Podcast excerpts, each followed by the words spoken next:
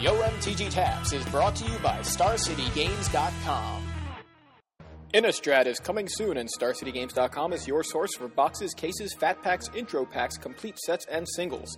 Head on over to StarCityGames.com and pre order Innistrad today.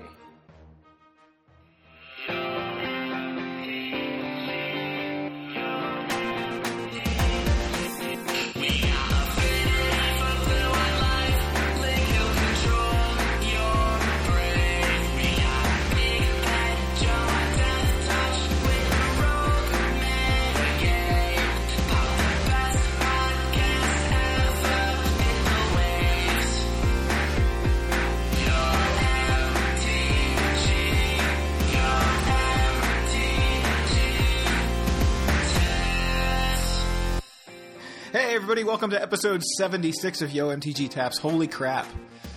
You said that last week, like, whoa, episode 75. And I'm like, whoa, episode 76. We're over the hump. Yeah. I'm Joey Pasco. A big head Joe uh, calling from my phone because I'm too big of a sissy to put a powered headset on my head while there's lightning all over the place. Oh my gosh, we have so much to talk about. So many things have happened just over the past couple of days. Like, since we recorded last week's episode, and then, you know, just going into like this crazy weekend of multiple tournaments. Um, I guess let's. I mean, since we have so much to talk about, I think some things we're just going to touch on. Um, but uh, I think we just start off with uh, this past weekend's tournaments because I think they're the easiest to just cover. And, uh, and Yeah, that sounds good. so um, this past weekend we had two pretty big tournaments. One Star City Games Open Series in Richmond, and um, then the other was the TCG Player 75K, which of course like you had to be qualified for or grind in. Um, Todd Anderson won the TCG Player event, twenty thousand dollars for first place. That's uh, that's pretty ridiculous. Um, that's like Pro Yeah. Tour money, right? Yeah, Burton Cheney won six grand. Yeah, I mean, That's like- Cheney was in top eight. Um, it the uh, He's lost the top four. Yeah, I mean, it it looked like a pretty decent, uh, pr- pretty stacked top eight. But uh, the finals was Todd Anderson versus Tim Landale, and Todd Anderson was playing Caw-Blade, and Tim Landale was playing Valakut. So we had that event. Yeah. Then we had uh, Star City Richmond, as I mentioned. That event was won. Uh, the standard portion was won by Pat Cox, who has been uh, performing very well over the past few months. Uh, you know, won a previous Star City event, did really well at a recent Pro Tour. Uh, anyway, he's playing Valakut. Uh, he wins with Valakut. There were only three Caw-Blades in the top eight. Um, that was actually a prediction I made early on Saturday, saying like I think there's going to be only two to three Caw-Blades in the top eight. I think there's a changing of the guard kind of happening. Everybody's preparing for Caw-Blade, and now it's uh, it's it's still a great deck and a great deck choice, but people are more prepared for it, and so it's it's not showing up in the numbers it was. But the the thing that actually I find more interesting about that uh, that top eight is that well, first that Valakut won a deck that wasn't even showing up in top eights. I think didn't we say right after the bannings when everybody expected Valakut that uh, there, there were like none in the top ten or top twelve. I think maybe twelve was the, the highest placing Valakut. It may not even have been there. I can't even remember where it placed, but it wasn't even showing up. And then here it is Right. winning an event just a couple of weeks later, and um, you know, I think we, we even said that like when people are all prepared for it, it's not going to do well, and then uh, people stopped worrying about Valakut, and it places first, and then there was uh, I'm, I'm taking a look at the top 16, and that was the Four only Blades. yeah only Valakut in the top 16 was the one that won. Yep. Pat Cox.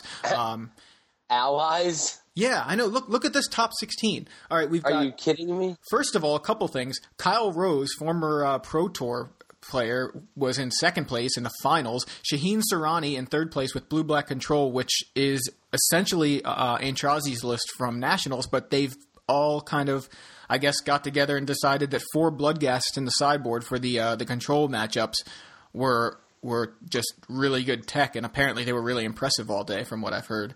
So that's kind of cool.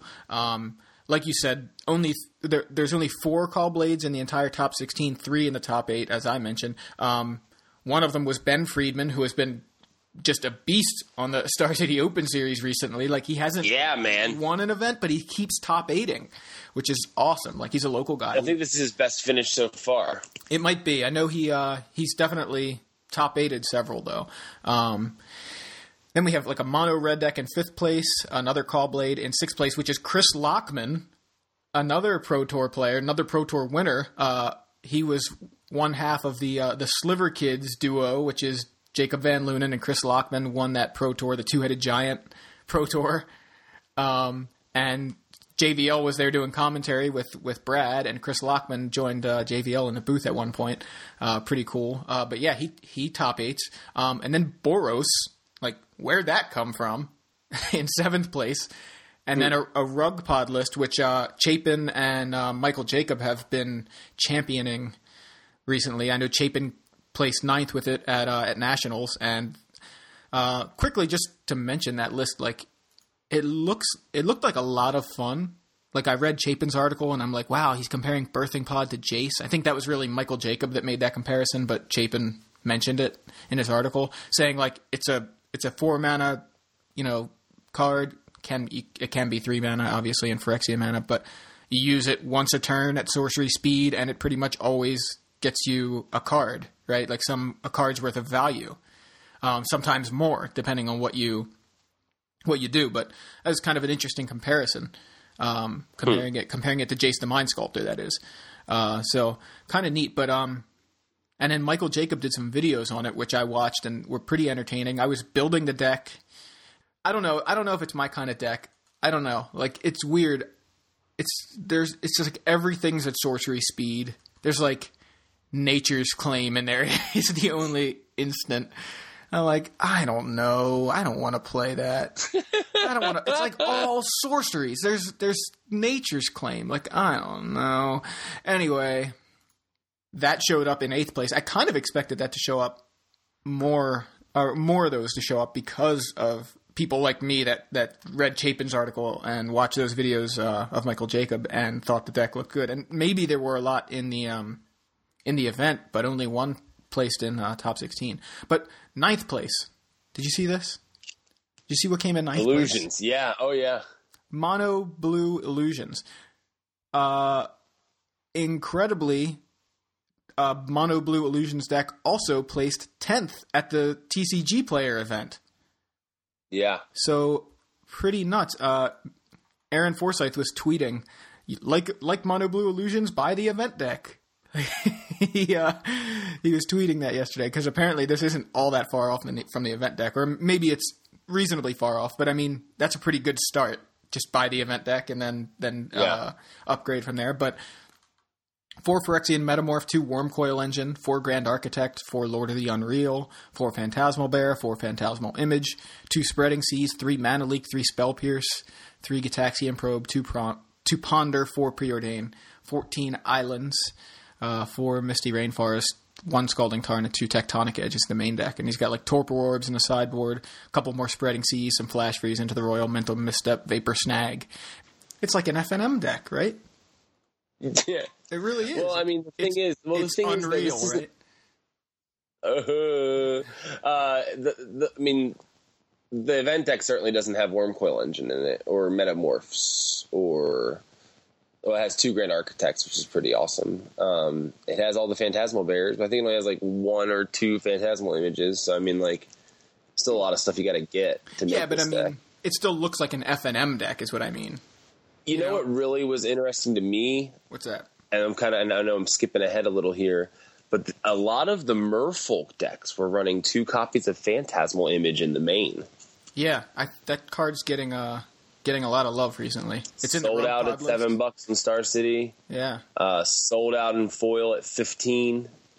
Uh, pretty rough. it's it's a one of in the uh, the rug pod lists, but they think that's the one card that you cut. Which to me, I guess the thing is, it's really uh, it's real swingy. Like how ridiculous it, how ridiculous is it when you're like phantasmal image anything huge. you know what I mean? Copy my own Right. Inferno Titan, copy your Primeval Titan, cop, you know, anything like that. Um, copy whatever the best creature you have if I don't happen to have it. But at the same time, I think it's, uh, you know, it's dead when there's no decent cards to copy. When you're like, I have Birds of Paradise and need something good. Like I have Birds of Paradise and Phantasmal Image. Like it's not really any good. I mean, you can you can copy like a Lotus Cobra to get some explosion of mana if that's going to help you, but um, So looking uh, at the rest of this top 16, just some interesting decks. Uh, Twin Blade, which is you know Twin Blade. That doesn't sound like crazy, except the fact that uh, it's nobody's really played Twin Blade since Jace and Stoneforge were legal. Um, but yeah, there's uh there's a Twin Blade list running the Azure, Azure Mage uh, in the main deck. Um, allies in 14th place. Allies, allies running four copies of Metamorph and four copies of Adaptive Automaton. Yeah, that is uh that is kind of nuts too. It's another F and M deck. Like, what in the world is going on? Uh, Uh, So- everybody was at the TCG player. I, I know. I was thinking that too. this was the softest mean, lot of SCG tournament. No, I mean, yeah. I mean, that's a lot of money. You know what It I mean? yeah. Like, I know Chapin. Uh, Chapin decided to drive to Chicago and try to grind in, and he won a grinder, and then he uh, then he went like one and three or something. I don't know. Uh, I think he, he had three losses and was trying to trying to win straight out to, to cash, but I don't think he did. I haven't heard anymore. Um, but yeah, it's you know it's enough money to make people want to do that. right. Um, Flores, I believe, uh, he was playing blue green infect. That was uh, that was what he was talking about. Uh, he called me on the phone about was playing. He's like, I'm playing infect. I'm like, really? So I like I said, I haven't seen a list, but I think uh, I think he ended up running Livewire Lash, which is what I was talking to him about because I feel like that card is really tough to beat. I mean, with a control deck. I, I mean, I, I only have experience playing against it with blue black control, but Ryan was, uh, you know, he has a, a blue white. I'm sorry, not blue white, a green white in fact, with the live wire lashes in there, and it's like when I fight his live wire lashes with like Inquisitions or something, he just beats me with the the dudes that I didn't take out of his hand. Um, Right. and if I let him get the live wire lash on board, like now it's like really important that I keep the creatures off the board. Uh, right. Or if I give him any chance to equip the live wire lash, it's just like that's that's going to be that's already at least two poison. You know what I mean? Like right, there, as soon as I try to kill that thing, you know. It's Right. uh, I mean, unless I Black Sun Zenith or something. Um, the the more recent uh, versions of Blue Black Control that I've been playing, though, might have a better opp- or a better chance with things like Consume the Meek in there. There's a Consume the Meek, and um, and of course the Black Sun Zenith is still there. So maybe that's uh, maybe I'll fare better with uh, with the list that's more like Antrazi's national list. But uh, but anyway, Live Wire Lash definitely seems like it belongs in those decks because it's just it's it's Oh, you, you're in such a you bad gotta position. convince me. Yeah, It's it's like you have to kill that creature. It's like you want to kill the creature, but you can't target it with anything. Right. So uh, definitely, uh, definitely a scary card. Um, so uh, also we had the Legacy event at at Richmond. Um, Pat Cox made top eight of that event uh, with playing Zoo. No surprise there. Pat Cox is a pretty pretty big fan of Zoo. His uh, his Twitter name, which he, he's recently joined Twitter, is Wildest Nicodle. oh, is that him? Okay, I was trying yeah. to figure out who that was. I was too lazy to click on it apparently. But yeah, uh, he's a he's a big fan of Zoo, but um, he lost to uh, Tim Piskowski in the top eight, who was running Blue White Stoneforge. Um, but uh, the the winning deck was Show and Tell. He actually beat Tim Piskowski in the finals. As I mentioned, Tim was running Blue White Stoneblade. He's he's taken the Stoneblade list uh, that like he and Ben Friedman I think have uh, have run recently, where it's kind of shifted to cut the uh, cut the Mishra's Factories for mutavaults and uh, add some spell stutter sprites in there. Um, so it's not. Uh, it's a little bit different than the other blue white stone blade lists that we've seen. It's got like a Riptide Laboratory in it to that can return both uh, Vendilion Clique and spell stutter sprites, which is kind of cool. Um, but I, I do like this version; it's pretty cool.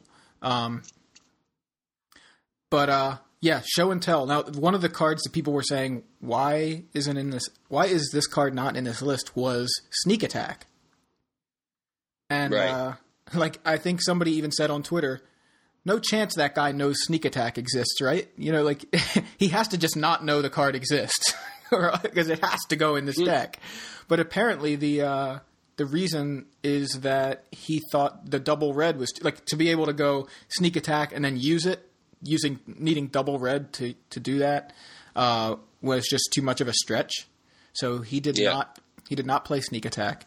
Uh, his only re- you know all all his red spells, which were really just through the breach uh, in the main deck, I think, uh, required just one red. He had red elemental blast and pyroblast in the sideboard, but uh, yeah, I mean he's got Boseiju who shelters all in the main deck, which is kind of cool too. Did you see that? Yes, that's, I that's, did uh, actually. It's pretty awesome. keep your spells from being card. countered. Yeah, he's got Blightsteel Colossus as his uh, as one of his win conditions. He's got two of those, four Emrakuls uh, in there. So a lot of uh, a lot of big things to show and tell into play. So so that's Legacy. We already talked Standard. Uh, there were some nationals events happen this weekend as well. That's those were standard as well. So German Nats, Spanish Nats. Um, there were no Caw-Blades in the German nationals top eight. Kind of Wow. kind of interesting. Just to I think it's funny. I mean, like, you, you, you know what I think this proves, honestly? that I, I was wrong all last week. hey, that's fine. I'm willing to say stuff and be wrong. Yeah. but go ahead. Well, well, that wasn't what I was going to say, but I guess I'm I am implying that. But I was I wasn't uh, bringing this up to uh, to get a dig in. right on. Go ahead. Although I wish I was. Um, but it kind of proves that the metagame has become more cyclical. You know, like we saw Caw-Blade dominate because everyone went problem solved. You know what I mean? Everyone right went after problem solved. No more Caw-Blade. Not putting anything in my sideboard to deal with that deck. You know, like Mm-hmm. everyone just kind of like went, ah, yeah, it's over, and then like everyone who knew better won. you Yeah. know what I mean? Yeah. and um, and so then like people started going, "Ooh, Caw-Blade, um, build all these Caw-Blade decks." And then this week it looks like everyone went, "Hey, you remember Caw-Blade without the two best cards in the deck? Yeah, it's not as good." And um, sideboarding will be way more effective against it because it's way less consistent. You know what I mean? So they can't just go play another Stoneforge, get another equipment, or you know, like I don't know. Right. It just uh, it seems like it's working out, or at least uh, you know better than we assumed last week. You know, Yeah, definitely. Um, and I'm glad to see that. Like, it's it's pretty exciting. Yeah, me too. So, uh, just looking real quick, the uh, I, I mentioned there were no Caw-Blades in the top eight of the German nationals. Uh, Spanish nationals also happened. There were four Splinter Twins in the top eight. Um, one one Dark Blade, one Blue Green Mill, one Rug Pod, and one Tempered Steel. So that's a kind of crazy metagame right there. Like when you see, for one thing, the only Caw-Blade was Dark Blade uh, which isn't even really showing up much over here. Um, and you know, four Splinter Twin decks, which again they're showing up here and there, um, but they're not to this level of, of dominance. But Blue Green Mill, you know, I, Yeah, it's I pretty know nuts. like people like uh, Smitty of 60 Cards and the A Team podcast uh, has been pushing a mill list. Kyle Sanchez did pretty well with it at Nationals last week um, with his own mill list. Like people are playing mill decks, and even the most shocking thing is you're not. Why are you not playing mill decks? Like, um, are you kidding me, Joe? I just traded for my Visions of Beyond yesterday, Okay. so I can build Pyromancer with Archive Trap and freaking Visions of Beyond. okay, so you're playing a different kind of mill. You're playing Pyromancer essentially. I, I am working on Mill. Fair enough. But again, if people, if enough people are working on Mill, it look, it sounds like they're going to start seeing some Emrakuls in the sideboard now, Yeah. which kind of sucks. Yes, you're right. Um, this one has uh, the only creatures in this deck are Hedron Crab and Lotus Cobra, four of each, and then there's like you know, so obviously he can he can ramp. Uh, he gets the, like the landfall. He's really relying on landfall. He only has 25 lands, but uh, let's see, seven seven fetches, and then uh, two terramorphic, two evolving wilds. Oh, I'm sorry, eight fetches. He's got verdant catacombs too, so he's got a total of 12 uh, lands that will trigger landfall twice. So that's that's uh, seems like a decent amount. Um, and uh, you know he gets mill you and then add mana, and you know, you know I'll just cast Archive Trap. You know, like or Right. or trap you. He's got Explore into the Roil, Jace Memory Adept, of course, just two of those, um, and then four Ponder, four Preordained. dig for the uh, relevant spells, and then four Visions of Beyond, of course. Four, uh, I'm sorry, two Surgical Extraction, which seemed like a really well placed card uh, in a mill deck. You know, just go ahead and put it in the main deck. You know, you get to see pretty quickly what your opponent's playing, and you'll probably knock something into the graveyard. You know, one of the criticisms of Surgical Extraction type cards is that well, you need to get the card in the graveyard first. So if they've already, you know, for instance, played the Primeval Titan and then you wrathed it away, they already got some value out of it. You know, you, you, had to deal with it first, then extraction it. So it's like you have to deal with it kind of twice. But uh, in a mill deck, it's just kind of incidental cards in the graveyard that you can just uh, remove from their deck. I love you, Joey. I love you too. What brought um, that on? Oh, I, I just wanted to express my love for you. You're looking for no, surgical uh, extractions to add to your uh, your pyromancer. No, I'm saying now I need to now I need to uh, put surgical extraction in so bad. I mean, it's so oh, much better awesome. in the mill deck. Yeah, it, it, makes a lot. Oh my sense. god! Oh my god! You just you just broke it, Joe. Well, I didn't break it. Awesome. This guy did. Oh my god, that's awesome! It wasn't. Oh me. man, I'm still doing that. Alejandro Dupuy, and uh, yeah, but I'm I'm putting him in pyro. Right on. Good. I'm gonna copy it. Yeah, it's going to remove your entire library. Yeah, I mean that's kind of the point if you're if you're milling. So yeah, like I said, we talked legacy, we talked standard. Now I tried to get through this stuff quickly, but oh well. Yeah, you know I've never heard a legacy segment on this show go faster since we started getting into legacy. You're like, first place deck was this, moving on. Like, I know you're dying to talk about the main topic today. yeah. Well, I mean, we have a couple things. Like, it's crazy. So before we get to the even bigger topic, I just want to revisit what we talked about a little bit last week was From the Vault Legends. A couple days after we recorded, of course, and before the episode went up, they revealed the entire list. So uh, we have the full list, and the cards that we thought were speculation, which I think were like Rafiq and Sharuum, uh, are confirmed on the list. So just to quickly run down the list Teferi Mage of Zhalfir, Kresh the Bloodbraided, Progenitus, uh, all three have new art, by the way.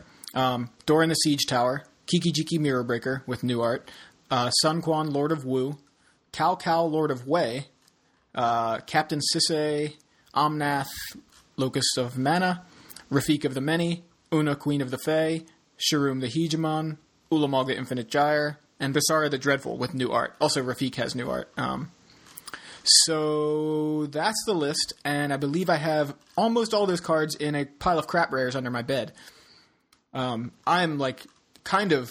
Uh, I probably obviously this product isn't directed at me. Well, it's it's probably not directed at me. I mean, I guess like I said last week, depending on what was left to be revealed, I I may have bought it. I don't one I don't really like foils, so that kind of puts me out of the uh, out of the target audience anyway. But um, I just think this is a terrible, terrible product for what it's supposed to be. It's called From the Vault Legends. Um, Omnath is in standard. Ulamog is in standard. These cards aren't in a vault; they're in standard. Uh, Rafiq, Sharuum, uh, Progenitus, these the, these uh, shards of Alara block cards uh, just left standard. Like they're not in the vault. They didn't even gather dust yet. If you want to consider them being in the vault, they're just inside the door. Like they just opened it up and set them down, and they're sitting. It's like, oh, get those back out. We want to put those in from the vault. Like that's ridiculous. This isn't. This isn't from the vault. Like six out of six out of the fifteen cards were legal and standard a year ago. A product that I wasn't even excited about, didn't even care that much about comes out like this, and it's really disappointing because I know Wizards is better than this. Like they could have put out so much better of a product. I may not have bought it either way, but this has me actively disappointed, like and and kind of angry because if they're going right. to call a product from the vaults, it needs to be representative of cards that are actually in a vault. Like I can understand Teferi being in there. I can even possibly I, I can see some Lorwyn block, like a single or maybe two Lorwyn block cards. Like they have like Doran and um, and Una from Lorwyn block, but like okay, maybe and I kind of mentioned this last week too about maybe uh, a card from Shards block or, or something. But like they from Shards block alone, Sharuum, Rafiq, uh, Kresh, Progenitus, four cards from from a block that was legal and standard a year ago. I just I think this is a shame. I think it's they they really missed a huge opportunity here. I mean, they they did okay with some of these choices. I feel like Visara, that's awesome. She's a very popular legend that's kind of hard to get a hold of now. Captain Sisay, okay. Like she's she's pretty old. I don't know why they needed two Portal 3 Kingdoms cards, but that isn't that like those are still hundred times better than shards block cards and standard cards Zendikar block cards being in this set. Now, um, I don't know exactly who said it. It may have been Tim McLaren. I know he was in on the discussion. He was over uh, over your house on Thursday when we were all discussing this. Um, Right. That uh, this set would have been perfect if it was released. Well, maybe not perfect, but it would have been a lot better if it would was released maybe five years from now. You know, when these Right. cards aren't in standard, when they're not so easy to get. This is supposed to be from the vault. It's supposed to be like kind of a peek at the best legends throughout Magic's 18 year history. 18 years this game has been around, and they've picked cards that were printed all in the last three. Like, or a third, more than a third of the set have been printed in the last three. As many of six of these cards were all legal in standard at one at the same time. Yeah, and it was just a year ago. Here's how I feel about it. Like I, when you when you were when you were first like because you you know you guys were all over here Thursday night, and when when you guys were first complaining about this, I did not see why you were all complaining. I was like, I was like, come on, like this is a really cool set of of legendary creatures like that are gonna that's gonna really appeal to commander players. Um, I mean, they threw us two Portal Three Kingdoms guys, which I think is really, really cool. Especially, uh, you know, Sun Quan, Lord of Wu, like giving people horsemanship. Like we got horsemanship back. Like that's so fun. Like that's hilarious to me. Um, I think that those, you know, having those cards is great.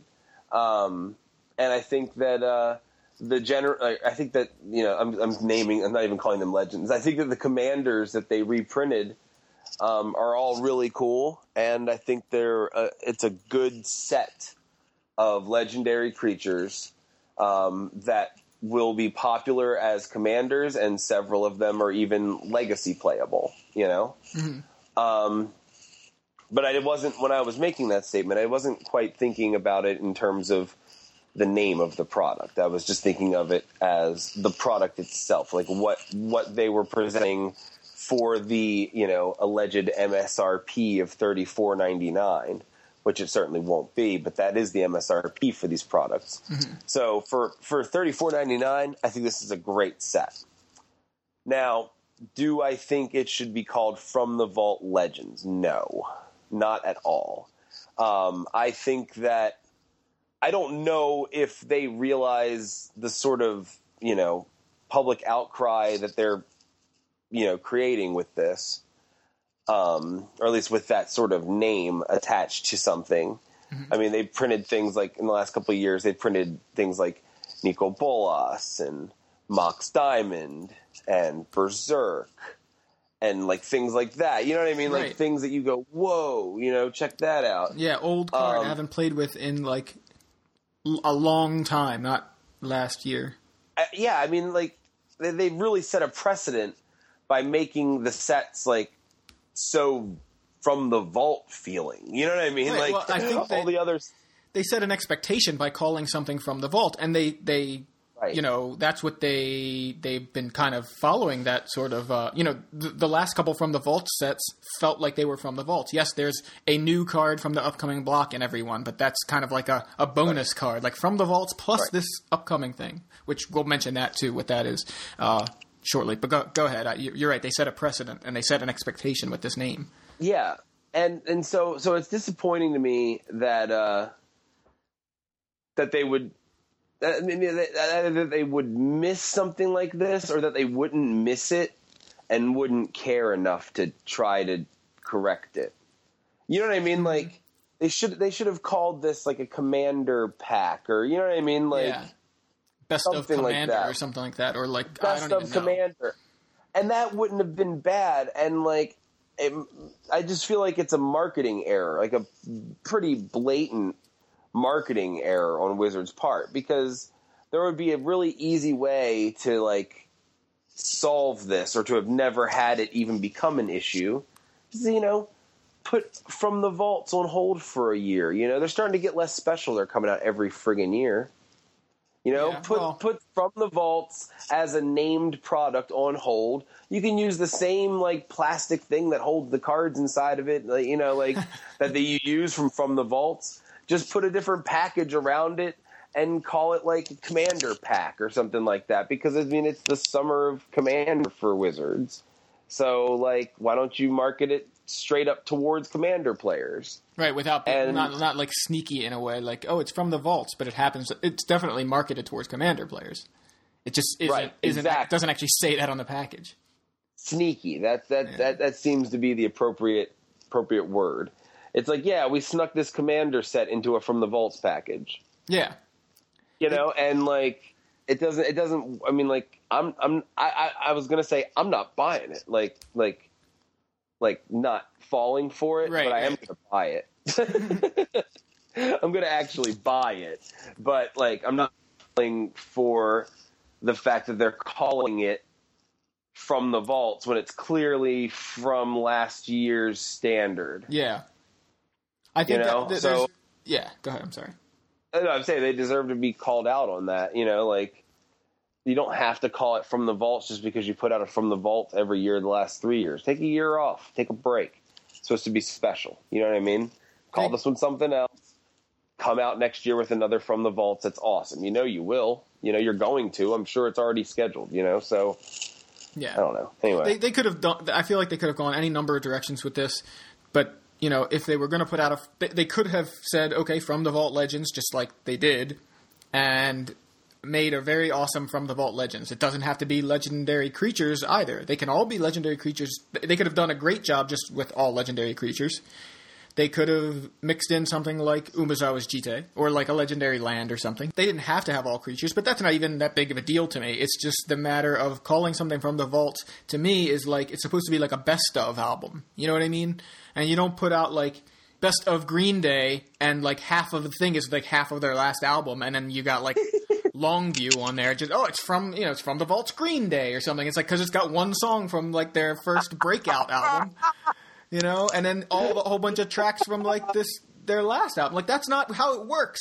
You should be touching on every every kind of period in history. And I understand some things are going to be weighted more heavily. Like you know, maybe there just happen to be a lot of really good legends at a certain point. Like the funny thing is, there's not a single legends card in there. Now that might be because of the reserved list, and that's fine.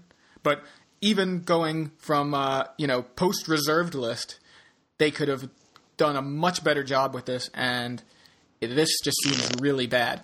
Um, uh, you know, some one of the arguments is that people are making is, oh, just because it's not, just because it's not going to have like the big value cards, it doesn't have like the big, the big money, you know, the Mox Diamond card in there, the Berserk or whatever. Like that has nothing to do with it for me. You know, for me, it's looking at these cards and seeing cards that literally I haven't even sorted yet because I'm just too lazy to get to the crap rares that rotated out of standard last year. They're still just in a pile in a box or something under my bed where it's like, oh, this is all the stuff that I just had, you know, that didn't trade, like nobody wanted it, it rotated, and I guess I took it out of my binder to make space, and it's in a freaking pile. Like, and then there's Omnath and stuff that's like still sitting in my binder from when I opened them in 2009. Nobody wants, you know, like right. I'm.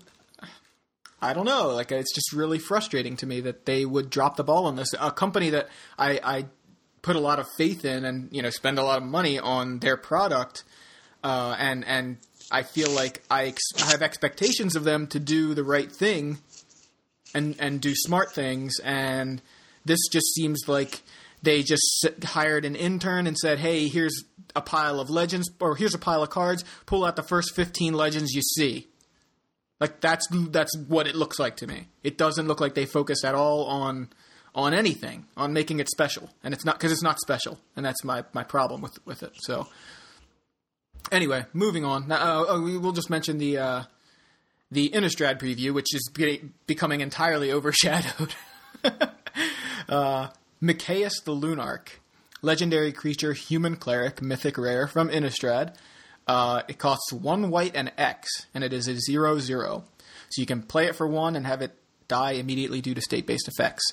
Uh, alternatively, you can pay a cost for X, and have Mikaeus the Lunarch enter the battlefield with X plus one plus one counters. Tap it to to put a plus one plus one counter on Mikaeus so he can grow. That's kind of cool. Uh, or you can tap it and remove a plus one plus one counter from Mikaeus to put a plus one plus one counter on each other creature you control. So um, it's kind of a neat card. Um, it seems like it's got reasonable potential because I mean you can play it like a gray ogre kind of thing, you know, as a one one or as a two two or something, um, and then just have him sit there and kind of grow, and then when you've got other dudes on board to pump them, you know, I, I don't know. Do you are you seeing anything uh, that mind blowing about this at all? I think that it's it's. I mean, it's it's neat that it's a scalable effect that you can reload it. Um, I mean, there's a lot of different things that are cool with it. Um, it's likely going to wind up in my commander deck. Right on. Uh, Yeah, that is kinda cool, like- Raya. You know, it's good early game you can play it cheap and late game you can play it as a big fat guy, you know, and uh, yeah, if you, if you want and being able to um it, it kind of sucks that he has to sit around for a minute to uh, to put any counters on guys or else you could kind of use him as a little uh, kind of a mini crusade kind of thing where you're like I'm going to, you know, drop this guy, tap him and give all my other guys plus 1 plus 1. So, yeah, kind of cool. Um, doesn't really feel like the, the funny thing is it's a human cleric and so it doesn't actually feel like it has any sort of horror feel because it's just a human cleric. right, right. it's like thanks for the spoiler, wizards. Right. Well, I mean, it's a Boo. spoiler, but like, uh, didn't don't they want to um, kind of preview something? Like, if, if this set is supposed to be kind of horror, shouldn't this be? Yeah, I want a werewolf ninja for Christ's sake. Like, Right. come on, man. Give me a wizard pirate like illusion. You know what's actually? You know, I was actually thinking about um, from the vaults legends. Kind of reminds me of what the announce like something that really pisses me off that the announcers uh, on WWE say. Uh, Randy Orton will be in a match, and he'll uh, he'll like pull him off the on the ropes, like he'll grab him in a headlock, pull like pull him through the ropes, and then do a DDT on him, right? And the announcer will go, "Vintage Orton," and I'm like, "No, that's not vintage Orton because that's what Orton does still. Like, it's not vintage Orton if he does it every match. Yeah. Like, really." yeah. Like it much. doesn't make any sense. They did. They, they said they had a line like that with John Cena last night on SummerSlam too. It was like vintage Cena. I'm like, no, present day Cena. like, So the huge news last week, huge, huge news, uh, actually kind of all came together kind of at once was that uh, not only are they changing the format for Pro Tour Philadelphia, which is three weeks away, but the format is a completely new format, and that is the uh, the heralded modern format that they, they featured at the Community Cup.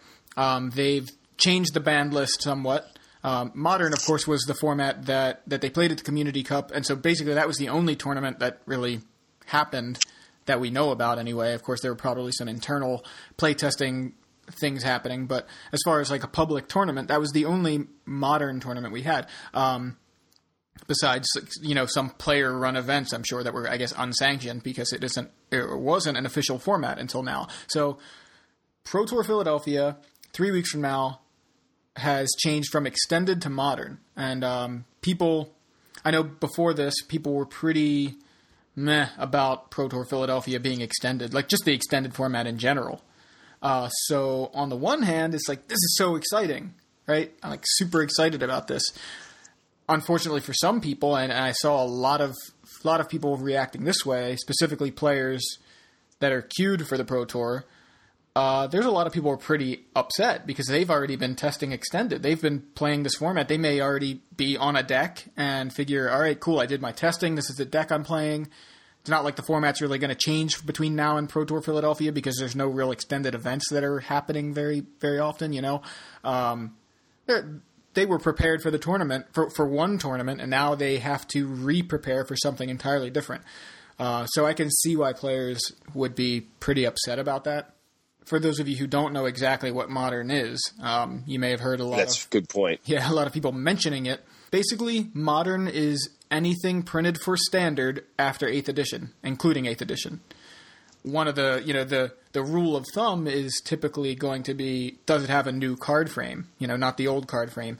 Uh, but that is that's not a hard and fast rule because there's commander products, there's cards that were printed in commander or special products that were not printed for standard that have the new card frame. For instance, Brainstorm, you know, that Right. are not legal. For Right. instance, um, you know, new cards in commander like uh, you know, uh, Edric, you know, uh, or Chaos Right. Warp or Scavenging Ooze. These cards were new, printed for Commander, like Flusterstorm, not legal because they were not printed for Standard. They were printed for Commander. The other side of the coin is the Time Spiral time shifted cards. They were printed for Standard. They have an old card frame, but they're legal.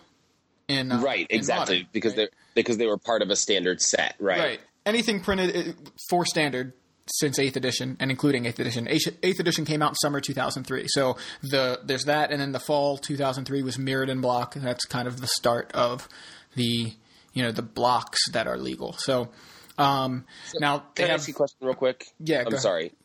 I know we're going to uh, mention the band lists and stuff, but is it just me or am I going crazy here? Am I nuts? Like, why is Aether Vial still fifteen dollars on Star City? Like, why? it's, it's like, still good in legacy, right? I mean no, I'm saying like, why? Oh, why is it so low? Like everything else has jumped through the roof for modern. Yeah. and all anyone's doing is speculating that people are just going to run vial, You know. right. I know I'm running four vials. Mental missteps banned. Why wouldn't I run four vials? You know what I mean? Like, Yeah. Is it So, sold out or like, anything at no, City? 64 in stock at 15 bucks each. Huh. Was it just it's not in any commander decks, is it? It was in the, From the um, it was in the from the vault, but that one's only 20 bucks right now. Yeah, I'm just trying to think of what could be adding to the the you know the uh, availability, the supply. Um, I don't know. I I'm think shocked. maybe people are. I think you know that's something that one of the bigger questions. Let me let's actually get to that. Um, there's a pretty hefty band list, which I think is the one of the surprising things about it. Um, just to run down the band list: Ancestral Vision, Ancient M, Bitter Blossom, Chrome Mox, Dark Depths, Dread Return, Glimpse of Nature, Golgari Grave Troll, Great Furnace, Hypergenesis, Jace the Mind Sculptor, Mental Misstep, Seat of the Synod, Sensei's Divining Top, Skull Clamp, Stoneforge Mystic, Sword of the Meek, Tree of Tales, Umezawa's Jitte, Valakut the Molten Pinnacle, and Vault of Whispers. So the artifact lands, obviously. Sensei's Divining Top, okay. Uh, Jace, Stoneforge, both of those gone. Mental Misstep, kind of a surprise. Um, Bitter Blossom, they, they don't want fairies to be good. Chrome Mox is there. A Dark Depths to, uh, you know, keep the, the Hex Mage Depths combo out of the format, and uh, Sword of the Meek to keep the Thopter Sword combo out of the format.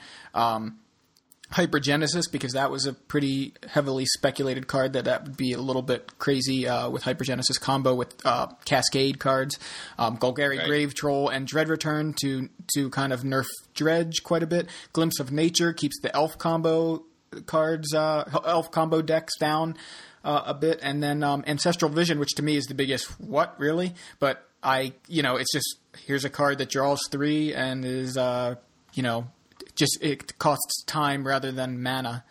There's so much you cascading into it. That's Uh, another- I'm surprised they didn't surprise. I'm surprised they didn't just uh, go ahead and ban Living End too. Right, so Living End is around. Well, that, that's the thing. Like they didn't when they explained their bannings, they didn't mention anything about cascading and ancestral vision. Like they just said it was because it was doing. Like their explanation was something about it's a card people are using in Legacy, and it's really good in the in the successful blue deck. So. My first impression of the ban list was very negative, and I felt like it's way too big. Give the format a chance to breathe beforehand. But I've since uh, realized I think it makes a lot more sense at this point in time, given all the other factors, and that is the Pro Tour's three weeks away, and they wanted an exciting event. So they're saying we're not going to let people just go in with fairies and affinity and dredge and uh, Caw-Blade. You know, basically just going in with with decks that are already established. They're going to make people uh, come out with new ideas, new new decks, and make an exciting event. And I think it's very likely, and I've seen this uh, comment uh, from a number of people also, that this list gets amended in in the future, uh, in the near future, to cut some of these cards off of it. Um, a lot of the speculation I've seen has people saying Jace the Mind Sculptor is probably going to be the first card cut from it, which it warms my heart. Um, and uh, you know, because there's certain cards on here that really just aren't. They're not a combo piece. They're not like ridiculously broken. You know, something like Skull Clamp. Um, they're just good, strong cards. I think they just wanted to create a fresh format for the Pro Tour for the event, and I think that this list gets modified quite a bit in the uh, coming months. I think. Oh, the other the other part of this announcement. Not only is this now an official format, it's coming to MTGO later this month, um, and coming to Pro Tour Philadelphia, but it's also a uh, uh, format at Worlds this year too. It's replacing Extended. Basically, it's not replacing Extended.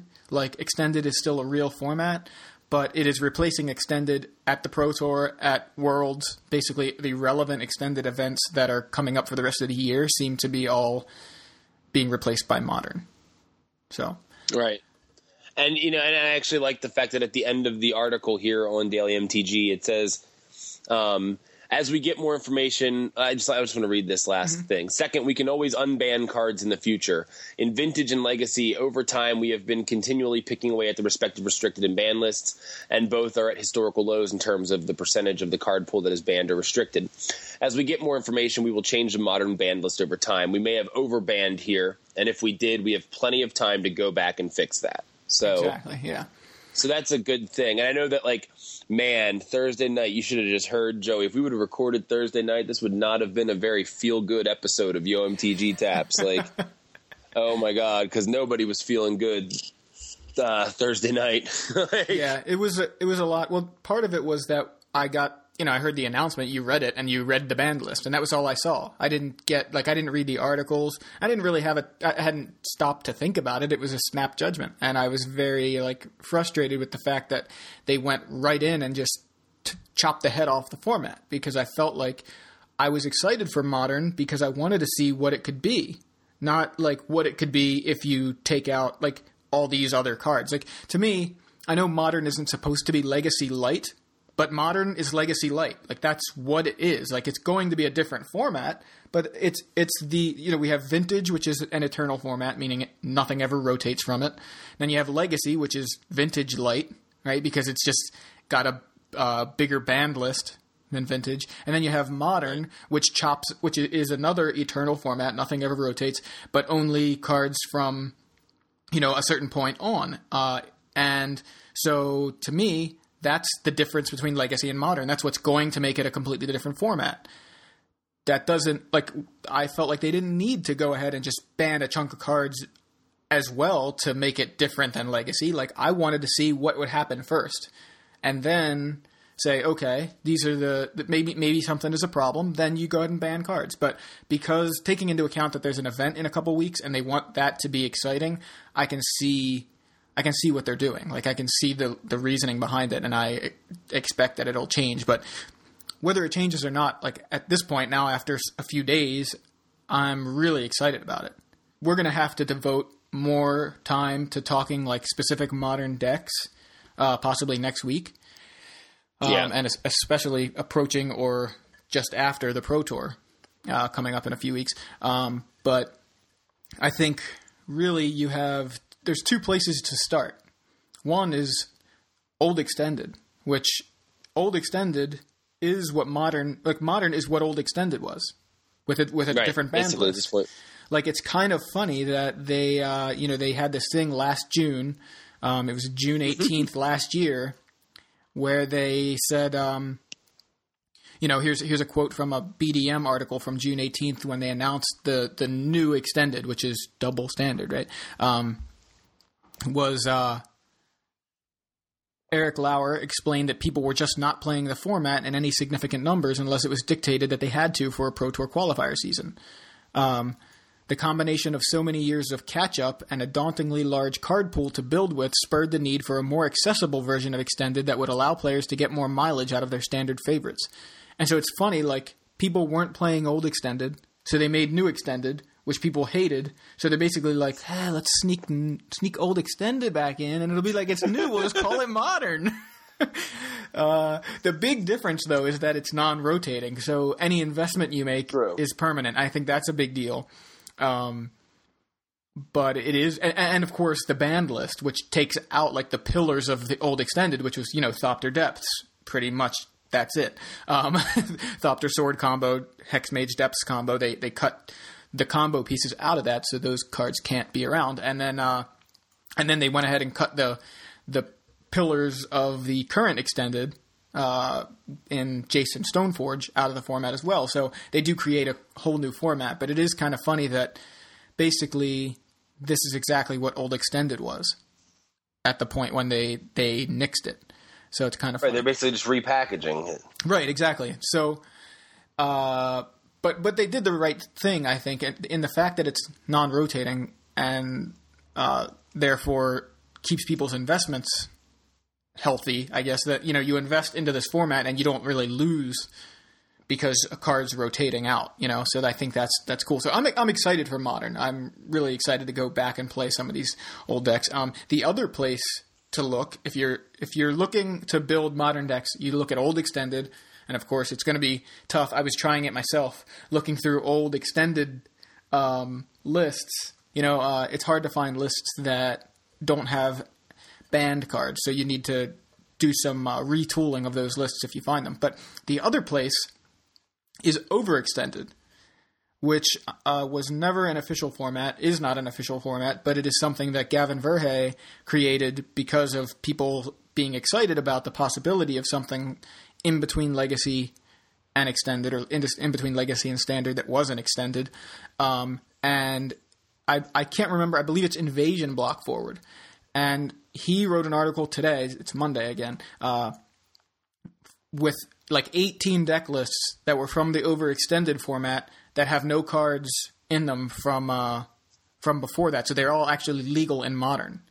Um, and that's a great article to look at. I looked at that this morning, and um, I'm really excited about some of the lists I saw in there. Now I know they had a uh, they had a, a, side event at Star City Richmond um, that had that was a modern side event like a win a box, and Naya won that.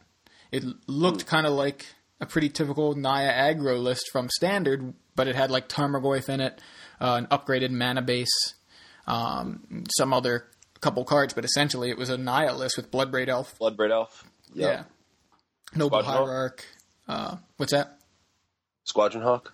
No Squadron Hawk. I want to. Oh. you want to cascade into a Squadron Hawk, don't you? And, or Eternal Witness. There you go. That's a good glittering, one. Glittering Wish. I want to play Naya. Yeah, there's extended and in modern. There, it's so wide open. Like it's so exciting too. Like there's so many old strategies, so many cool old decks that you can upgrade, and of course there's probably going to be new decks that uh, that show up that are just completely new.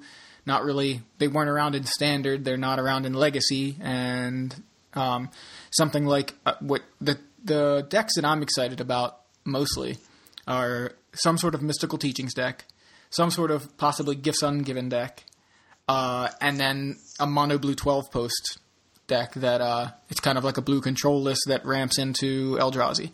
And those are the those are that's my starting point, you know, for uh, for modern. Um, I'm excited about those. One of the things uh, Gavin mentioned is the Splinter Splinter Twin combo has shown up in Overextended, so it could very well show up in Modern, and it's got Kiki Jiki Pestermite available too, which is the it, it's Splinter Twin Combo version one, right? Um, essentially the exact same thing. Uh, Kiki Jiki Pestermite does the same thing, puts a whole bunch of copies of Pestermite into play. So uh, that's viable, um, and that gets Gigadrowse, which uh, you know, which was not or which is not in standard, obviously. Obviously, and Gigadrowse is pay a blue to tap target permanent, but it's got um it's got replicate, so you just pay another blue and you copy the spell for every time you paid the extra blue. So, you know, you tap five, tap five of their permanents down during their uh, during their upkeep, or you know during one of their uh, during like their second main phase or something at the end of their turn, whatever. You tap them out, and then go ahead and uh, and play your Deceiver Exarch or your Pester Pestermite, and you know just go off next turn with them tapped out entirely. So uh, what I wonder about is if this deck is is that good, um, and Gigadrowse is a vital part of that, then you wonder how much Slaughter Pact is going to see play because you can you have to obviously have the black mana to pay for the uh, pay for the pact, but at least you can cast it when you're tapped out. Right. You know, um, just so many different different options for this format. Um, I just kind of did a lot of speculation and uh, ordered a bunch of cards. Vendilion Clique went from like a ten dollar card to like a fifteen dollar card recently when it was seeing play more play in Legacy. Um, I just bought four Chinese Vendilion Cliques online the other day at like sixteen each, and uh, I just saw it priced at thirty five dollars. It's twenty five on Star City, I think, right now. Thirty-five. Oh, is Sold it? out. Uh, this morning it was twenty five. Sold out. Thirty-five. Sold out at thirty five dollars. You know, you want to know what I'm not doing? What's that? Buying any modern cards. Yeah. I'm not buying any. None. Hmm. Like I don't. First of all, I have I have Merfolk. I will probably just play that mm-hmm. with like a different like removal or counter suite. Mm-hmm. Um, but like this format is it's cool, but it's. It, I don't understand why everyone's like buying all this stuff now and like paying all this money. I'm, I'm going to wait at least till things settle down. Like I'm not Yeah. touching modern. Like you guys can go and buy all the freaking. I know you're not. I'm saying, but you guys. I'm telling, talking to everybody else. You guys can go buy all the, uh, you know, shocklands you want. Go ahead, go buy them. You ain't you ain't getting me involved in all that. It ain't, it ain't happening. Like Yeah, it's it's they're gonna reprint them in a year, and then everyone's gonna go, man, I paid thirty five bucks for Hallowed Fountains. Now they're twelve. Like they're gonna reprint the the Shocklands. Like I- I think they'd they're- be they're very likely to be reprinted sometime in the near future because I think that's why I think there was even an article like one of the reasons like when they were talking about the design of the Shocklands was that uh, they named them specifically so that they could be reprinted in other worlds. You know what I mean? Like they Right. aren't. It's not uh you know something referring to a certain block. It's just hallowed fountain. There could be a hallowed fountain on any plane. You know. yeah, So, there could be uh, one on Innistrad, or when they go back to Ravnica next year, which is the rumor. Yeah, that's true too. So who knows? Um, Cloudstone Curio goes replaces uh, Glimpse of Nature in the Elf combo deck, so you can still play Elf combo, but instead of Glimpse of Nature, you play Cloudstone Curio, which lets you basically uh, you can gain infinite life or uh, produce infinite mana or uh, draw tons of cards with uh, with Elvish Visionary. Basically, Cloudstone Curio allows you to whenever you play like a non-artifact permanent, you can return to your hand another permanent that shares a uh, type with it. So, like I play an elf, you know, a creature, and I can return a creature to my hand. So, being able to uh, play play like Heritage Druid, um, you basically play a couple elves and return them and tap them for mana, and then you know you're bound you, with the with the trigger on the stack. You re you bounce them back to your hand, and then replay them, and of course now they're untapped, and you tap them again, Right. you know that kind of thing. And if you have the Essence Warden in play, you just gain infinite life. You do that as much as you want. Um, if you have Nettle Sentinel in play, you have infinite mana because he just untaps your elves and you just tap them and then re- return them. You know, at, let them let that trigger resolve to untap the elves, then tap them, add the mana, then let the Curio trigger resolve, bounce them back to your hand, replay them, so you have infinite mana, and then you just play like Emrakul. So I, I got some of those because I didn't have any, and uh, and they were like a dollar fifty. So I think we have a lot to look forward to with this format, and I think you're right uh, as far as it's a lot of hype right now. So if Yeah. you didn't already get a bunch of cards you're not cheap, qualified for the Pro Tour. Stop wasting your money for now. well, well, the thing is, if you already got in in that window where the cards were cheap, then awesome.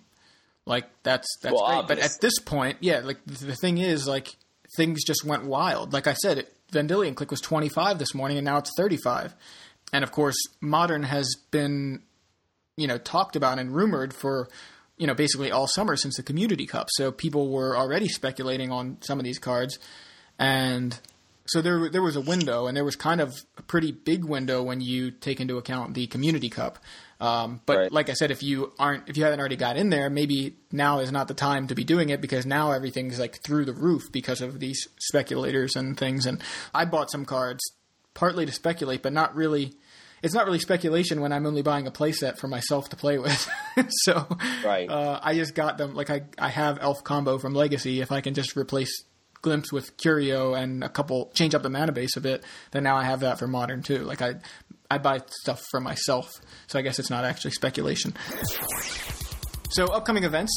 Um, of course, today, Friday, uh, that this is being posted, not the day it's being recorded, uh, the Pro Tour Hall of Fame announcement is supposed to go up, so I'm super excited, looking forward to see who makes the Hall of Fame.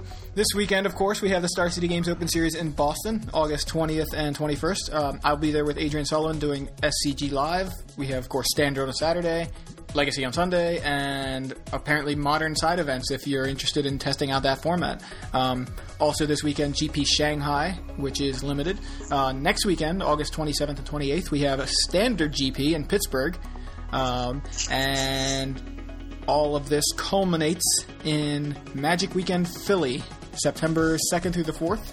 Um, I believe there's some last chance qualifier tournaments happening on Thursday. That's uh, September 1st. Um, so if you want to grind in, um, I may attempt to do that. I just have to. It depends on if I can get there on Thursday or early enough on Thursday. Uh, so we'll see what happens there. But um, I will be there. Joe, did you figure out if you can make it? You're not sure I, yet, you? I'm almost sure I can't. I put it in the book. Like I certainly, if I can come, it's in the book. If they give it to me, I'm there. If they don't give it to me, I can't go. You know what I mean? It's just that simple. Like I, I did everything I can do. Right. I That don't sucks. think I'm going to get it because it's just like this perfect storm of everything happening in that weekend. So it's Yeah. just like does not seem likely. Right. Unfortunately. Ah. Well, hopefully. Everybody cross your fingers and then don't uncross them until Joe lets you know whether or not he's gone. That should be everything for this week. You have anything to add? Uh, mm, no, stop buying modern staples until they drop in price. We're Yo MTG Taps. Stop bitching, start brewing. We